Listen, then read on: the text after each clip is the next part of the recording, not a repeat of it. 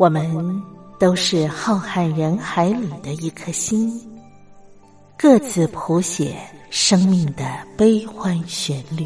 天上每颗星唱着一首歌，是我是你，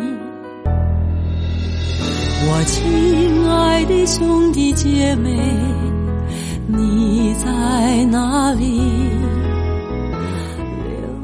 亲爱的兄弟姐妹，你在哪里？茉莉邀请您一同听心灵在唱歌，让我们更加靠近。微微笑的星星说：“永不分离。”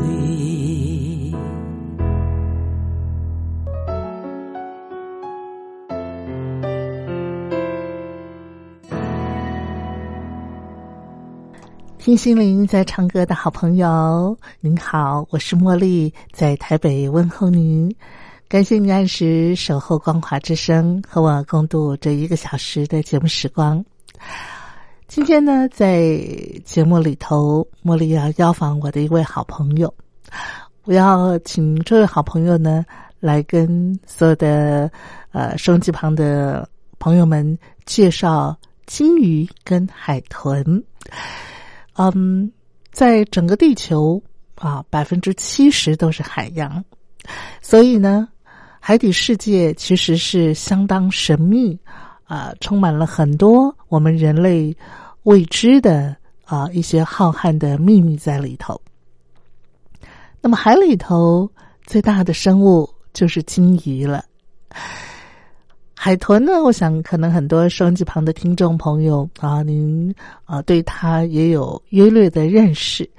但是您知道鲸鱼跟海豚之间是什么关系吗？鲸鱼跟海豚啊，在浩瀚的大海里头，它对于我们人类又有些什么样的影响呢？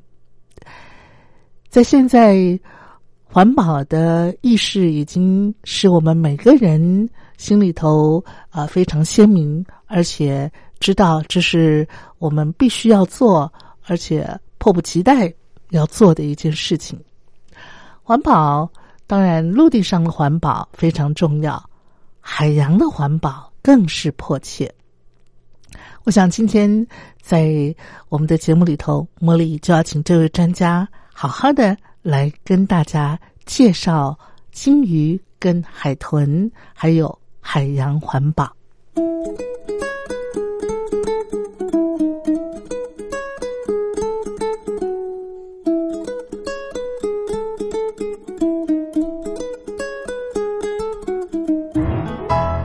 今天呢，茉莉要为所有的听众朋友邀请到了中华鲸豚协会的执行秘书郭祥夏，请郭秘书呢来跟所有的听众朋友来介绍什么叫做鲸豚协会。哈，让我们欢迎郭秘书，秘书你好。哎，茉莉好，大家好。是，其实哈，如果收音机旁的听众朋友是我的老听友的话呢，我想你应该对我们的郭祥夏郭秘书呢并不陌生，他的声音你应该有一点耳熟。是的，他就是以前曾经担任我们的这个陪你逛台湾的这个灵魂人物的向哥了。好，今天呢很难得邀请到郭秘书向哥来到我们的节目啊，跟听众朋友来介绍鲸豚协会。目前呢。呃，呃，我还是叫你向哥好吧？我叫你郭秘书实在是太 太见外了，喊不出来，很不熟悉，很不熟悉。向哥是现在是中华鲸豚协会的执行秘书，是等于所有鲸豚协会的大大小小的事务。哎呀，讲句老实话，就是总管的职务了，对不对？可以这么说，可以这么说。好的，先来跟听众朋友介绍一下这个鲸豚协会，好不好？鲸就是鲸鱼嘛。豚就是海豚嘛，是不是？是鲸鱼跟海豚，它们两个可以在一块儿吗？它们？呃，基本上来说，鲸鱼跟海豚，其实在动物学分类上面，它们是同一种动物啊，只是大小不同。对，都属于鲸目。那它大一点的，我们叫它鲸鱼；小一点的，我们叫它海豚，如此而已。哦，是，收音机旁听众朋友，对于呃这个我们台湾，因为台湾是个海岛嘛，是是不是？如果大陆有的朋友有机会到台湾来观光旅游的话，可能很多的朋友都非常希望能够呃这这个呃在行程当中安排一个项目，叫做赏鲸豚。是是是，在台湾周边的沿海哈，是一年四季都可以赏到鲸豚吗？呃，基本上来说，一年四季呢都有那个海豚跟鲸鱼的出现。嗯但是因为台湾这个海岛的话，这个东北季风强的话，海浪会很大，嗯所以大多数的赏鲸豚的活动都会集中在五月到九月，也许会延长到十月。嗯但是超过这个时间，绝大多数都会因为风浪太大，嗯呃，没办法成型。哦，所以五月到九月，换句话说，就差不多快初夏的时候，对对对，差不多这个也要进入到入秋这段时是就是旺季是比。较比较好的一个状况。那周边的沿海，不管是北部、东部、南部、西部，都可以看得到吗？呃，倒不一定啊，因为这样讲哈，呃，全世界的这个鲸豚种类呢，大概可以分到八十到八十一种。那么以台湾来说呢，可以看到或者有记录的呢，有其中的三十种，所以其实它的比例相当高。呃，但是来说呢，因为其中很很多都是属于过境的那一种哈，就是大型的海豚、鲸鱼啊，所以说虽然说我们曾经有记录，但是事实上并不常见。嗯那么在台湾来说，以赏鲸的这个活动来说呢，比较推荐的像就是属于东部哈，哦，宜兰呐、花莲呐、台台东啊东都有赏金的码头。嗯那么从那个地方出去呢，其实赏金豚的活动算是比较热衷。嗯另外在台中，台湾的西部啊，呃，大概是在。呃，苗栗的竹南一直到台南的布袋这一段的沿海呢，那前阵子也炒得很热门啊，嗯就有那个中华白海豚哦，啊，对对对就是对 SOSA。那么中华白海豚在那边出没，那么呃在这边当然也有也有部分的赏金业者在做推广的活动，但是我们可以坦白讲，就是说，其实中华白海豚因为它的数量少，嗯所以说并不是非非常非常适合，可以这样讲。不适合赏它吗？呃，就是说，看就是不太容易看得到它不。太容易看得到。哦看得到，是是。那垦丁那一带呢？垦丁那一带没有。哦，为什为什么？呃，因为这个台湾海岸线的关系哈，因为台湾海以台湾海线来说，呃，我们的东部属于断层海岸啊对对对那东部海岸也就是说出去没多久就会很深，嗯，那么很深的话，因为永生流的关系，会有大量的食食物，是那有食物的来源就会有鲸豚被吸引过来。哦而垦丁那个地方呢，虽然说也许有鲸豚，但是它离的海岸非常非常远，远对，它需要出船出很久也才看得到。哦那在一般的赏金业者来说，你出船一趟回来的话，一般是抓在大概两个小时左右来回可以结束行程。如果说你一次出去要五六个小时才能看得到，那个嗯绝大多数的那个客人啊，嗯，可能没有办法去适应那么长的在海上的时对，时会晕间，船，而？且一到一旦到了外海，风浪又可以加倍又比较大，嗯，所以不是很适合。是对。刚才向哥有介绍，就是说全世界那个鲸豚的种类有八十多种。对对对对，八十一到八十，因为因为在学术理论上分类，他们常常不是有一些争议，所以说八十种、八十一种大概都通。是八十多种。台湾的这个呃的东部外海就可以看到三十几种。是三十种，哦哦，所以所以真的是种类蛮多的哈。是是是最主要是因为台湾的这个地缘的关系，是不是？那个金鱼都要经过经过这边对。哦，是。那其实哈，我们一般的民众对于金鱼啊、海豚的概念其实是很肤浅的，就是说金鱼啊，就是很大很大的嘛，是吧？那那个运气好的话，它还会那个喷水嘛，喷气对喷气嘛，哈。那海豚不就这样跳跳跳嘛，哈。啊可是我们对于鲸鱼跟海豚的一一些知识性的这个呃呃观念啊，或是认识，可能就很浅薄了。就比方说哈，呃，现在鲸鱼跟海豚都属于保育类的动物了哈。那呃，鲸豚协会的设置是因应他们都是属于保育类的，所以我们要好好的成立一个协会，呃，然后那个呃，可以怎么样这个照顾他们嘛？是这个目的吗？呃，不完全是哈。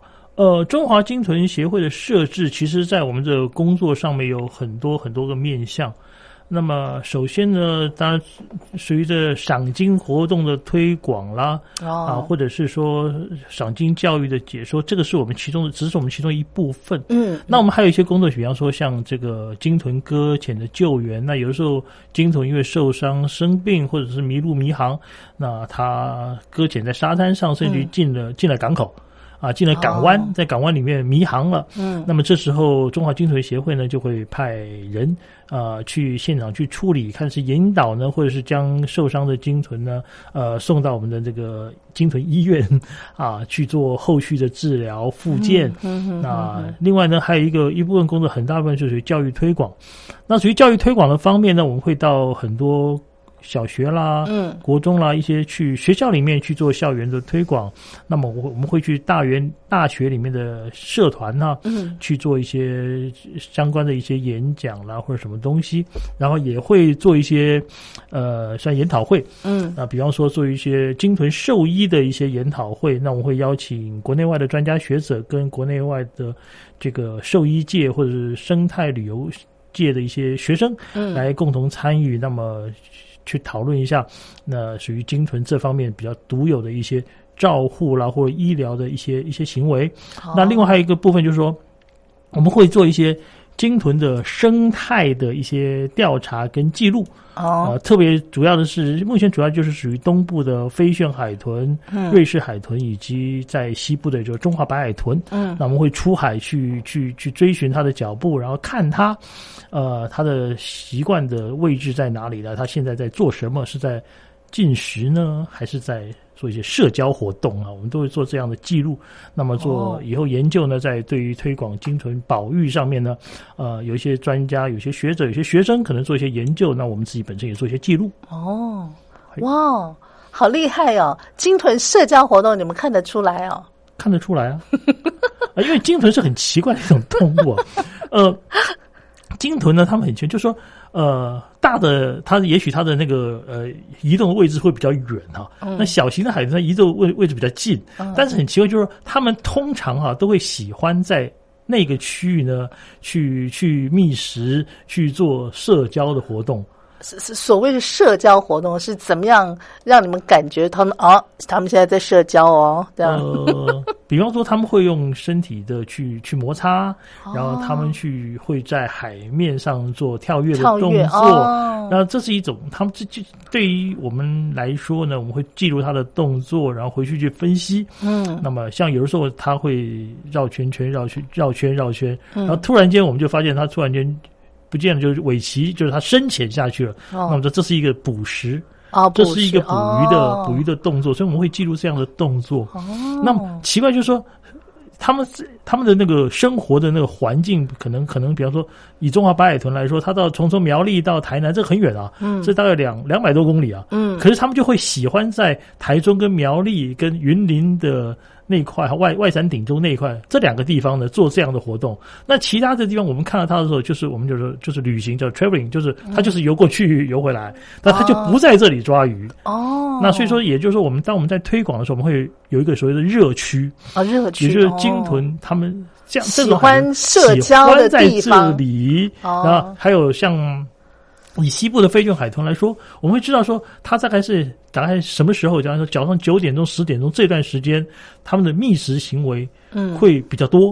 哦社交行为比较多，在在原来外海龟山岛那一带，哦但是其他时候就没有。就是就是这个游来游去这样，对，所以也就是说，当我们在做一些 政令、一些一些建议的时候呢，我们会建议说，比方说在那段时间，是不是船只的航行哎或者是捕鱼的行为，人类的一些干扰，嗯我们可以绕开那一段时间，给鲸豚一个空间。哦，但是它如果说只只是游来游去，那我们跟它一起走嘛，哦 没差。哦，对对对对对，哎呀，好有意思哦！刚才呢，向哥有跟我们提到，你说，哎，鲸豚会迷航，对不对？是所以才会搁浅嘛，是的。那为什么会迷航呢？这个部分呢，来，我们先听一段音乐，音乐过后呢，我们就要请向哥啊，专家的角度来跟大家解析鲸豚为什么会迷航。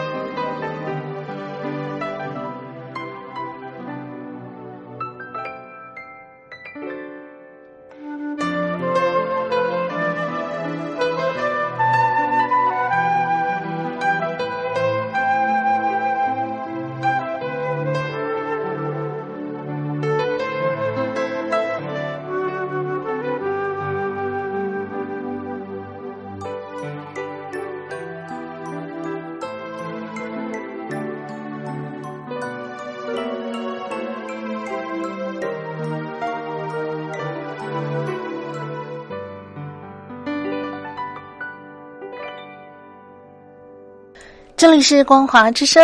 哎，今天茉莉很难得为大家邀请到了中华鲸豚协会的执行秘书郭祥夏向哥。向哥呢，从事鲸豚救援的工作，哎，有几年了？十多年了，哇！从以前是当志工开始，当志工，哎，现在变成专职了，真的是专家了，专家了，向哥。所以今天呢，我们就要请您从专家的角度来跟我们所有的一般普罗大众介绍一下了。这个鲸豚呢，它为什么会迷航呢？不是，那请问一下，那海里头为什么其他的鱼它们就不会那个迷航呢？不会搁浅呢？呃，鱼跟海豚有点不太一样哈，嗯，因为。鱼要上岸，我们大概不会叫它迷航啊。那鲸豚为什么会迷航啊？但当然，重点是一件事情，就是说，呃，鲸豚在捕鱼的时候呢，它会非常需要有一个叫做回声定位的一个一个系统。哦，也就是说，他们会从你说那个是声呐，是吧？对对对，可以这么说。它可以从它的那个头部那边的额笼那个地方发出一个一个声波出去，嗯，那声波出去呢，弹到了鱼群或礁岩那看它回馈的声音呢，嗯，当它听到了之后呢，它就会知道方向跟它位置呢应该往哪里走。当然，也有学者专家说，除了这个以外，包括地磁啊，嗯。啊，也能够稍微给他一点点帮助。你说地的地的磁场，哦，对对对，可以给他一点帮助。那在这种情况之下呢，因为这是一个一个生物的一个体系，所以当他生病的时候，或者有寄生虫那个寄生在在他的像比方说耳朵附近的时候，那么他就会错乱，哦，他就会错乱，那么他就会。这方向认知错误，他可能会跑到他不该跑的地方，比如说港口，甚至有个例子，就是说进了淡水河，一路一路游游游游游到中正桥啊，哦哟，他已经看到总统府了 啊！在他要是再游远一点的，可能会游到青潭叶或碧碧城那个那个直那个水库翡翠水库去了。当然没当然没没游那么远，这是有可能的。是那另外还有一种问题就是说。这个鲸豚年纪大了之后呢，就像人类一样，其实人类有很多疾病，我们在鲸豚上都看得到，比方说老年痴呆。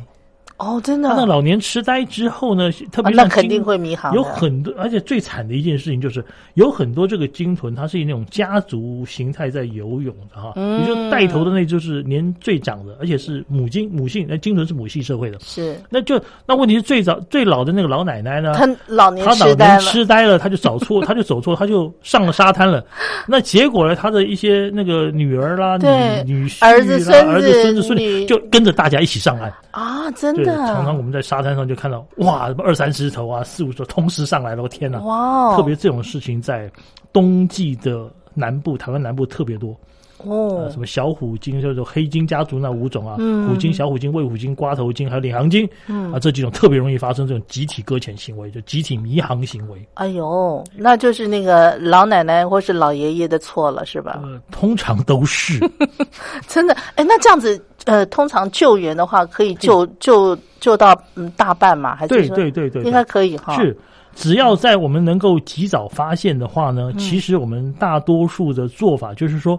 呃，会稍微检查一下。至于那个，坦白讲，就是已经已经无药可救的那些呢，我们可能会给予安乐死。是啊，但是可以救的呢，又分两种，一种呢就会直接引导出海。你放心好了，引导出海，它也是一个群体，他们很容易就会。立刻会形成一个新的一个 leader，新的一个一个组长就他们不会想说，哎，不行不行，老奶奶还在那个最前面，会会吗？所以我们必须要把他安乐死，哦，让他停止发出声音，在这个有点点难过，但是没有办法，因为他要是不断的发出声音，你把那些引导出去，他们还会回来，还会回来哦，还会回来。哦。那另外还有一些就是因为上岸时间稍微比较久了，因为就他的可能身体状况不太好，那我们会就会进医院，我们就要。进我的附件池，嗯，那给予给予一些支持性的一些一些协助，嗯，然后让他恢复健康，嗯，然后再把它放出去。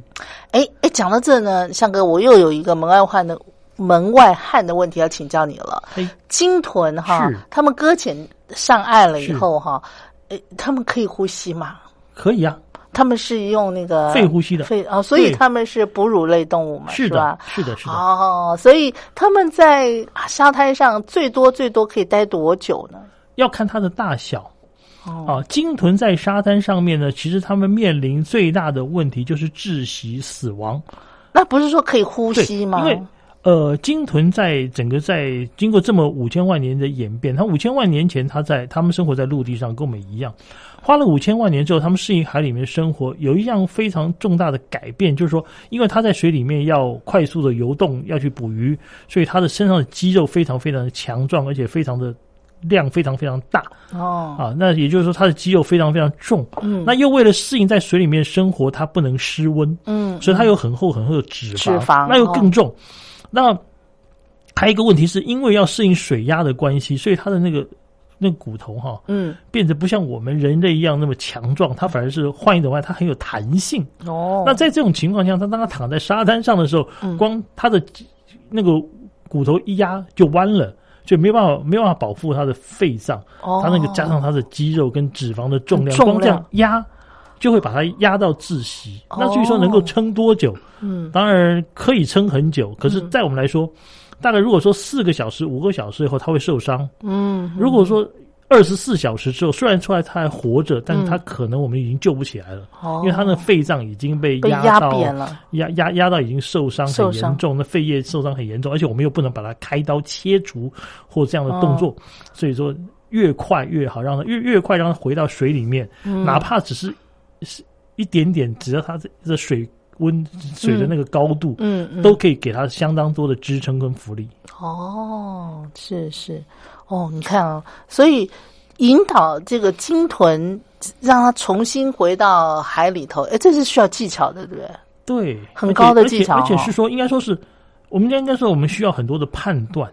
哦，判断，对对对，因为嗯。当他在沙滩上的时间很短的时候，嗯。那么我们通常如果他健康情况良好，我们会抽血检查，看他身上数，在据。沙滩给鲸豚抽血、啊，抽血对，那然后我们有一个移动式的血液检测机，五分钟就好了，啊。然后我们就知道他现在健康情况大概到什么程度。我们知道他可以直接用船送他出海，还是他应该进医院，还是他应该怎样？哦，那向哥，请问一下嗯，鲸豚有血啊？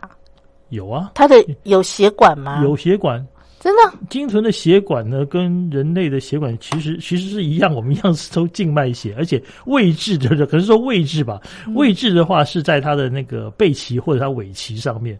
哦，它不会像我们人这样密布在身体的这个全部，对不对？它是密布在身体全部，但是问题因为它脂肪很厚，所以我们在其他的地方抽不到，哦，抽不但到。抽得到的地方就是那个背鳍跟尾鳍那里才抽得到。哦，好好好好，哇哦！你看，这都是那个这个专业知识哈。那要抽困难度很高吗？不会比人容易啊，啊，真的比人容，易啊。因为因为鲸豚本身，因为它的那个血液的流速哈，嗯。其实比人快很多哦。啊。因为鲸豚本身它因为在它它它的血是红的吧？对，是红的，它血它的血容血氧量非常高，哦是。血脂肪的容量也很高，含量很高，所以嗯。因为它很容易，就是它它比较容易凝固，嗯，所以它就不需要流的很快，流得快。所以你只要找到哦位置，其实抽血很容易，很容易哦。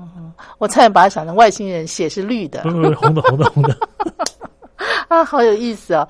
哎，那所以你呃，在呃这十多年当中哦，你自己有没有数算过，你大概救了多少鲸豚啊？呃，通常哈，在台湾一年会会发生五十几起的那个搁浅事件，嗯嗯，那因为我在台北的关系，所以说我不会不会呃每一场都会方都去去到，但是我一一年总得去个二二十几次、三十次吧。哇那这十几年来，嗯我已经没办法算过，我大概有参加过。当然，这个包括死已经上岸就死亡的了哈，有嗯包括死亡的跟活体的，嗯，那大概一半一半吧。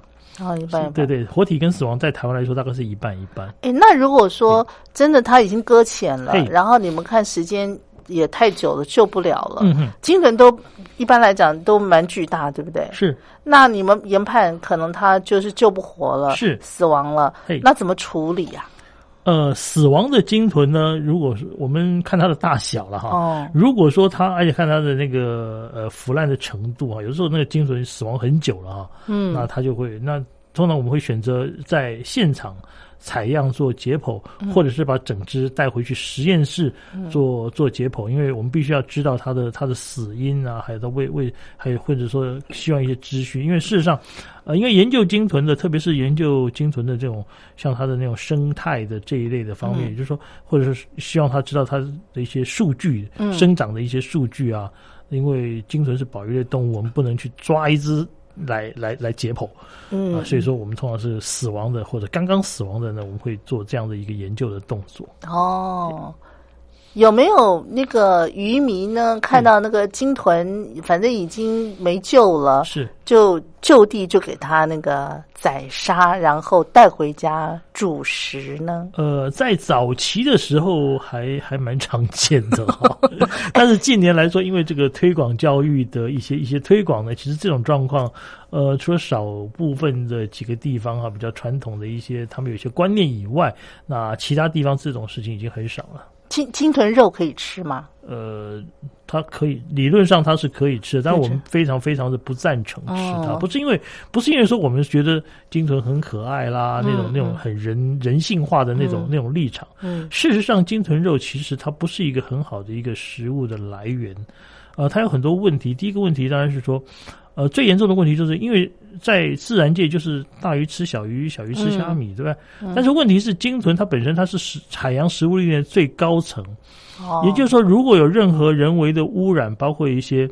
呃，像多氯联苯啦，嗯嗯像 DDT 啦，嗯呃，像很多很多的一些化学的一些物质哈，嗯它当然如果说万一它在水水水里面的话，那么它就很容易被一些从最低层的食物链的浮游生物开始嗯，一直污染，然后到到最后集中在最高的就是鲸豚的身上。它把它吃下。那鲸豚的寿命又非非常的长，嗯，哎，鲸豚通常寿命平均是多少？呃，五六十年是最基本的数字啊，那大的会更久啊。嗯嗯那这个问题是，刚刚说的那些污染物质哈，都是所谓的脂溶性的，不是水溶性的哈，就是它哦它会溶溶，它会在它会储存在脂肪里脂面脂肪里，嗯那海豚 鲸鱼它又不流汗，所以它。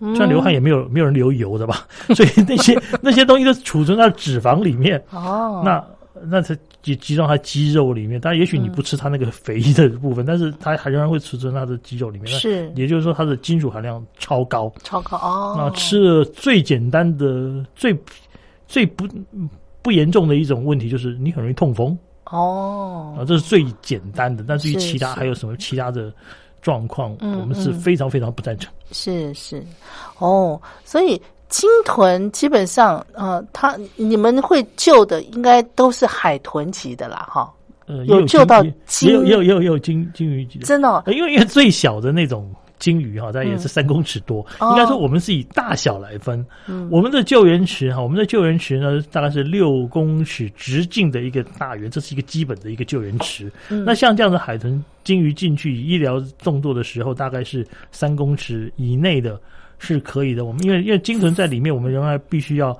呃，保持续不让不断的让它做运动，因为鲸豚一旦不运动，它的肌肉就萎缩，那它就没有办法回到大海，那就失去我们的意义了。哦，所以在刚刚开始，当它的状况不好的时候，它会在鲸豚的救援池，也就是六公尺直径的那个那个池里面待很久。嗯，嗯那之后才会移到比较大的池子里面，当它能够自行活动觅食，呃，我们简单的照顾就可以，那会移到大池去。但在小池的时候，那因为只有六公尺直径，所以三公尺其实是一个嗯，正好一基本一半，那最小最小的鲸鱼就是像侏儒抹香鲸嗯，啊，它大概只有两公尺到三公尺，它哪怕已经三四十岁了，也才两公尺，那它最大的就三公尺多，哦哦这样子。那是最小最小的鲸鱼。那你救过最大的那个鲸鱼鲸豚大概是多多大？活的还是死的？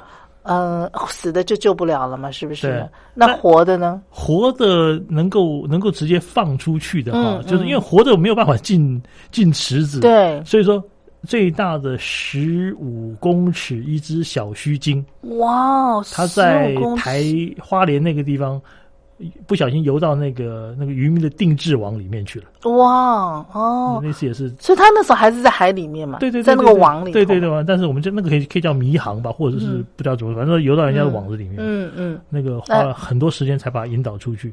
哦哦，小须鲸小哦，须鲸对，就它有须须的，呃，不是，它是须鲸，须鲸也就是它的牙齿是不是像一般齿鲸啊，哦，是一颗一颗尖尖的牙齿，它是鲸须板，哦就是它是过滤浮游生物或过滤小鱼小虾哦，小须鲸，对，像是小须鲸，这这种鲸鱼应该不会凶猛吧？不会不会不会，嗯，它它绝对不会凶猛，因为它没有牙齿。哇，这是温和的鲸鱼耶！是哦，因为我们想到鲸鱼，哎，鲸鱼跟鲨鱼谁比较狠啊？一般来讲跟鲨鱼，鲨鱼要狠吧？鲨鱼也不会很狠啊。鲸鱼跟鲨鱼其实都是很温驯的动物哦。乱讲！你们啊看电影《大白鲨》吗？那个是骗人的啦，那个那个那是骗，像人家说杀人鲸怎样怎样，或者是杀，或者是那虎那什么杀杀杀什么杀大白鲨，那个那个基本上这个是做电影效果。其实这种动物，这这些动物都是非常非常温驯的，而且真的吗？或者从另外角度来说，应该说是，呃，其实人类不在它的菜单上了。啊，所以，哦，那它既然它不会攻击我们，那我们就可以说它温驯了。是那那后到最后为什么它还是攻击我们呢？呃，一九在以以大白鲨 与鲨鱼来说啊，它是海中的清道夫哦。哦，所以说，一些病弱的、一些受伤的一些动物，只要在水中，它都会把它清理掉。清理掉。那你不能说它攻击，它会把它清理掉。那哦海中如果说没有了这样子的生物的话，那生病的鱼啦，可能会造成传染病啊，哦那，那非常不好。所以其实这种动物它有这在海中是有它的功能性的。所以它是，比方说你你你受伤了，你你它闻到血腥味了，对。然后它就会把你对对对，不管你是哪一种生物，但是人类受伤不太会在水里面。哎也对，所以其实问题不大，但偶尔会，你说，当然我们知道是有很多新闻报道说啊，在哪里有被鲨鱼攻击，而从从某个角度来说，我们学新闻的角度来说，就是因为这些事情不常见才会变成新闻哦。那是了是了，对，而且老实说，嗯，我觉得可能太半都是被电影误导了啊，就觉得哦，那好可怕这样子啊。好的，刚才啊，向哥也有提到那个什么金屯医院，是不是？啊、金屯医院长什么样呢？来，我们听一段音乐，音乐过后呢，我们要请向哥来给我们介绍什么叫做金屯医院。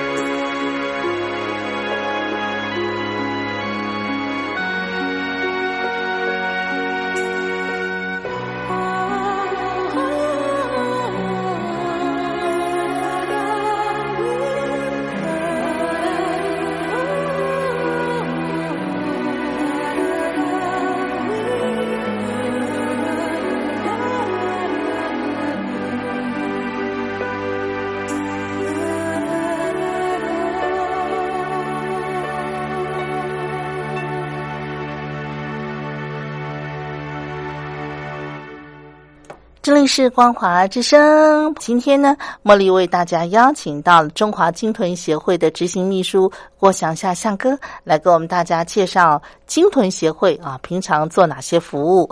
那刚才向哥也告诉我们了一些基本的这个鲸豚的常识啊。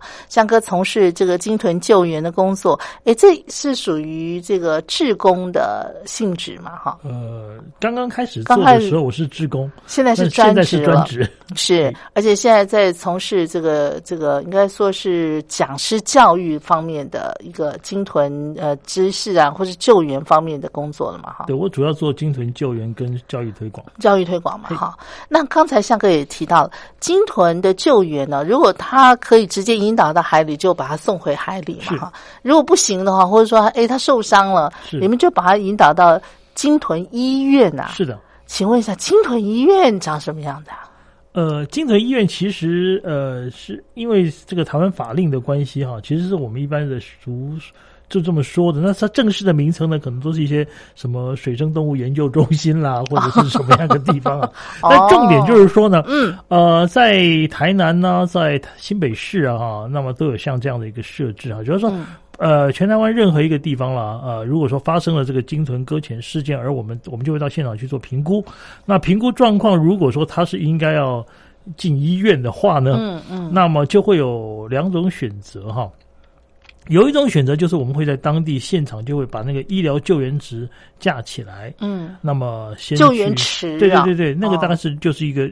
六公尺直径的一个一个大池子，然后灌了海水，然后把鲸豚摆在里面，先做先先观察几天啊。因为有的时候有些鲸豚它并不适合长途的跋涉，嗯，特别是它如果说离那个我们所谓鲸豚医院或者研究中心很远的时候，呃，它不见得它适合去做那样长途的跋涉。那么也许我们会先在现场啊，先观察个几天啊。是。那么当这个状况它的稳趋向稳定，它可以经过这种长途跋涉的时候，我们就会把它用这个车子啊，用这个救援。水池把它送到送到医院里去。哦，那呃，通常你们把它送到那个医院里去，嗯哼，就是在那个池子里头养着它嘛，是吗？呃，从表面上来看是这样啊，可是因为这有点问题，就是说，首先那个鲸豚当它受伤或生病的时候呢，呃，它会有很多很多的问题，比方说，比方说骨折。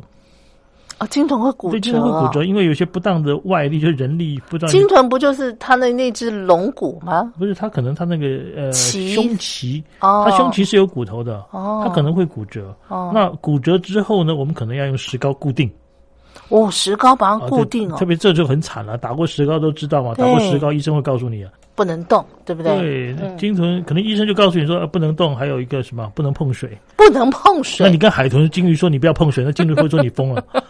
对呀，那怎么办呢？好哦，我知道，外面再给他那个罩个那个塑胶袋。呃，我们以前就这样啊，总是有办法可以想的啦。但重点是说，呃，一只打了石膏的，或者一只体弱的，它可能没办法游泳。嗯，那在水里面不游泳，它沉下去就死掉了。那怎么？所以在刚刚开始的时候呢，我们必须派那个志工啊，大的要四个人，小的要小的鲸豚要两个人啊，就是抱着它扶它，我们叫做保定。哦，保定。那个就是保保护的保哈，安定的定啊，就是保定，就是让简单讲，就把它让它浮在水面上面。那它一二十四小时这样子吗？对，二十四小时轮班，而且不只是把它让它浮在水面上而已，而且而且带着它去游动。那有些那个鲸豚，它可能因为那个呃尾鳍跟那个船的那个船外机整个能撞到，然后它尾上尾鳍上有很大很大的伤伤口，所以它就没办法游泳。那没有办法游泳，在那有那个外伤的状况下，我们要带着它动，因为不带它动。就是它的肌肉就会萎缩，萎缩以后它就 就没办法游泳了，所以还带着它动。所以刚刚开始的时候，那是非常辛苦的一段时间啊，整个二十四小时必须排班，然后人就穿上这个那个潜水衣啊，或者是防防潮衣，这就在水里面陪它动，两个小时换一班。哇！鲸豚鲸豚脂肪厚，它不怕人，人会失温的，所以人要上来换人。哎，那这样子的话，呃呃，你说那个工作人员叫什么？保呃保定。他们他们这个职称就叫保定，不是那是那是我们的志工，那个动作叫做保定。对，那志工真的，我觉得他们有第一个，他需要很大的那个那个那个爱心，是的，耐心，对不对？他才能够做这种事情。哎，哦，我们还需要很多人，对，还需要很多人，要不然怎么轮班呢？而且而且还要备勤的。那么嗯像金腿，有时候我们必须要做灌食，因为有些金腿它不会吃东西，啊，灌食那我们就啊，用喂管，就哦，喂管，然后把用把那个的鱼浆啊什么全部打打打打成流质，再给它灌进去。刚刚开始我们需要做这个动作，嗯，所以那个时候或者说他需要一些医疗行为要打针的时候呢，那就要八九个人把他把他抓住，要不然鲸豚挣扎的话，那针针就会弹开。哎抓，住它鲸豚打针打哪里呀？还是打尾鳍，打尾鳍哦，打打尾鳍，对，打有血血管的地方，还是一样吊点滴，啊，鲸豚吊点滴呀鲸豚，掉点滴，鲸豚掉点滴呀，对的。哇，这这样那太有趣了然后还要喂它吃药。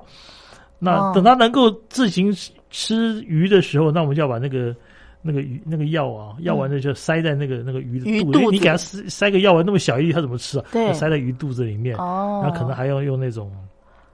牛油或奶油，它通常是鱼油啦。哦那我们叫做可丽丁啊，然后把它把它包裹在里面，再放在那个鱼的肚子里面，再再再骗它吃。哦，骗它吃哦，这样对，子，其实其实是整个动作是蛮好玩的。对，然后鲸豚因为鲸豚不吃那个死鱼啊，嗯，所以我们还还得把那个鱼在它的当它已经恢复那个觅食，不是嘴巴塞进去，但是我们在前面做那个鱼的游动的状况，让它来追。让他来追啊，对，因为我们不可能嗯把一个活鱼要怎么塞到肚子里去，对对对没错没错就在前面摇摇抖抖抖抖抖，啊，这样他会这样骗得到吗？骗得到啊，真的，哇，鲸豚的视力不好。啊，视力吧？哦，我了解。可是我听人家讲说，金豚很聪明的，不是吗？他很聪明没有错啊，可是他到其实金豚真的是一个很聪明的动物，到时候他就会学会了。哦，对啊哦，，我有时候开玩笑，其实也不是开玩笑，是真常真真正发生过啊。因为金豚的胃管鼻胃管哈、就胃管啊，嗯插进去以后，然后他就发现，哎，这样他就会就不饿了哈、嗯他就很开心啊。就旁边一个人拿个水管要去洗那个洗地板，从旁边经过，他就跟着旁边游啊。他看到管子，他以为说要喂食。了，对他看到那个管子形状，他视力不好，但他可以看到那个形状，他就跟着管子游过去。哇啊，好可爱哟、对哎，那所以那个，比方说在那个呃什么金屯医院里嘿头哈，呃休养好，然后终于康复的那个金豚哈，你们会不会舍不得啊？会啊，会因为因哈为，鲸豚有的时候它真的是很聪明，而且很 会会每一只鲸豚每一只鲸豚它有不同的个性。哎，真的吗？真的吗？对，它很聪明，它有很多个性。你可以给我们分析你像曾经有发生过印象比较深刻的有个性一有一只有一只那个超齿海豚啊，嗯那海豚很有意思，它就是它到后来快已经它已经康复了哈，嗯但是、但是它觉得它舍不得哈，它就装死。他就装死了，就 就，然后然后那个那个负责那职工就好紧张啊，嗯。啊，小福有问题啊，他他不动了，他怎样了？就所有那个备勤人员啊，就、嗯因为说要打针要要救援的话，嗯。那其他备勤的八九个人呢，就赶快换衣服啊，跳到水里面去，嗯嗯，然后咚咚咚，大家跳下去，他经过的时候呢，发现他就很开心的在我旁边这样跳跳跳，他都被我骗下来了，哇！哇哦，那那你们会不会把呃，就是康复要把它再引引引导回海里，他们还会再回来这样？呃，其实，在国外有很多案例，我们也发现一个很奇怪的，就是一般来说哈，就是嗯如果说我们去复健一只野鸟嗯。或复健一只什么动物的时候，嗯。你放了，嗯。它就是放了。嗯，举就是举翅不回头啊，随嗯。风四散飞，就啪就不见了。哦。但是鲸豚不一样，嗯。我所经过的所有所有的鲸豚，嗯。当它野放的时候，特别是时间保越久的，嗯。它其实，在我们的船旁边或在我们的人，因为我们在放的时候，其实人也会跟着下水，哦，其实它都会在跟人或做跟船嗯。做最后的互动跟道别，每一次都会，哇。特别是那个附件够久的。嗯，当你附件，如果说是直接送出去海，那个当然不太可能。但是你真的发现，你跟他相处越久，你跟他越久，然后他就会，他就会真的会表现出那种行为。那他怎么用？他道别法是怎么样的一个动作啊？呃，我曾有个纪录片呢、那我们也碰过，就是说他会在每一个人呢、如果说你在下水有三五个人哦，嗯他会在每一个人的周遭，嗯。每一个人的周遭去绕圈圈，绕圈圈，然后呢，对于一些熟悉的人，他有一些特殊熟悉的动作，哦，比方说，有一当我们在救援海豚的时候，曾经有一只海豚，它很喜欢用那个鼻尖啊，嗯去去碰志工，哦，可是呢，他很喜欢去咬那个兽医。医，因为兽医会 打打针针。结果你知道，当我们在海里面做最后道别的时候，他碰每一个志工，但是轻轻的咬一下兽医。真的，那个时候真的当志工、当兽医，真的眼泪都会掉下来。真的，真的，真的。哎呀，我觉得今天这集节目真的让我们感受到，除了知道鲸豚协会、中华鲸豚协会做了些什么事情，也可以让我们更加了解到啊，这个应该算是地球上最大的生物啊，他们算不算？应该算吧，动哈。物啊，动物了，动物哈最大是蓝鲸最大啊当然我们没有，不太可能碰到它。对对对，啊，他们的这个呃呃世世界啊是怎么样个面貌，可以稍微稍微碰触到一点了。好的，因为节目时间的关系，所以我们今天就只能够跟向哥请教到这儿了。感谢向哥跟我们分享这么棒的一个这个您的工作领域哈，是这是我们一般人呢可能平常很难得接触到、很难得体验到的。向哥，下回有机会再来节目当中好不好？好的，好，拜拜。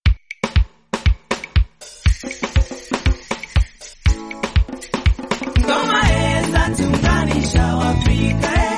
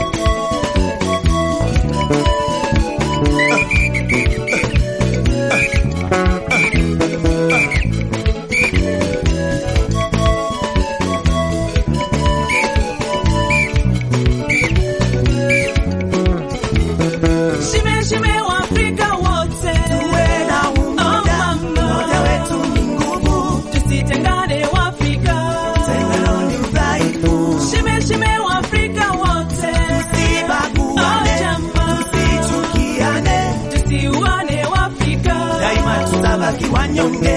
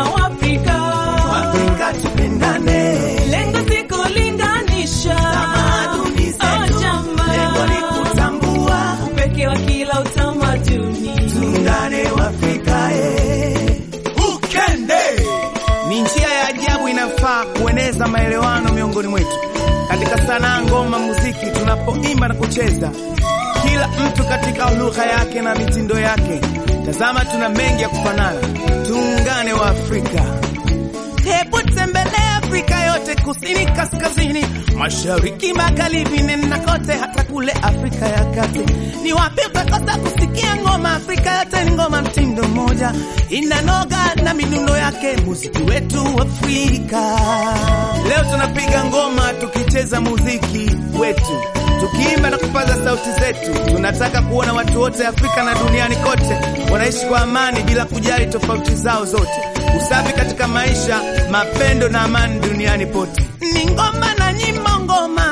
Afrika, muziki unaochezesha oh mama. Ukiwa Mwafrika, jalishi unatoka wapi, utaucheza. Muziki wa Afrika. Ni mtamu, hata wageni umewateka, wanaicheza midundo ya Kiafrika.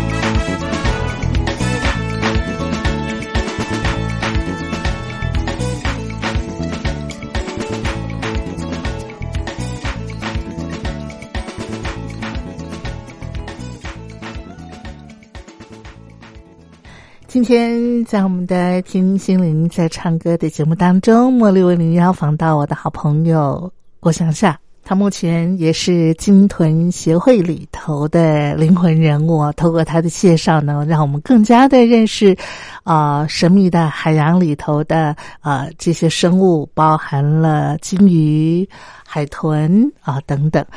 那么，嗯，海洋保育呢，呃，还有海洋环保的这个理念跟啊付诸行动，其实是呃二十一世纪我们每一个地球人都应该要有的一个使命，同时呢，也是刻不容缓的工作。